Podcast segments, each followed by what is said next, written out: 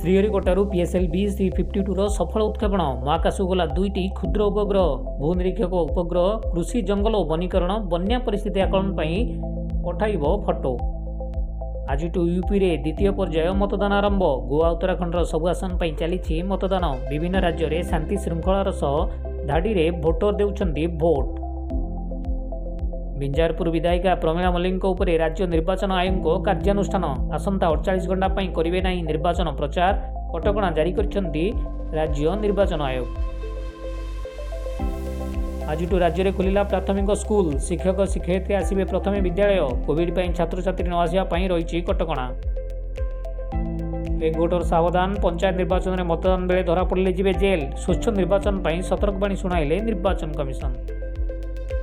Ukraine युक्रेनको तिनपटु घेरी रुष आक्रमण पूर्व को पुटिनको को कडा चेतावनी युक्रेन उपर आक्रमण कले भारी मूल्य देवा पर्व कहिलामेरिक पश्चिम झड प्रभावले षोल रु राज्य रा हलका वर्षा सम्भावना दुईदिन शीतपरि स्वाभाविक ठुलो डिग्री राति चारिग्री रातिपमत्रा बढ्ने सम्भावना आंचलिक आञ्च केन्द्र पक्ष सूचना एउटा सत वर्ष पर ओडि मिलला आईपीएल एन्ट्री शुभ्रांशु सेनापति किडियो लक्षेर किला चेन्नई सुपर किंग्स चलित सिजन भल खे ओडार नाम रक चेष्टा पनि कहिले शुभ्रांशु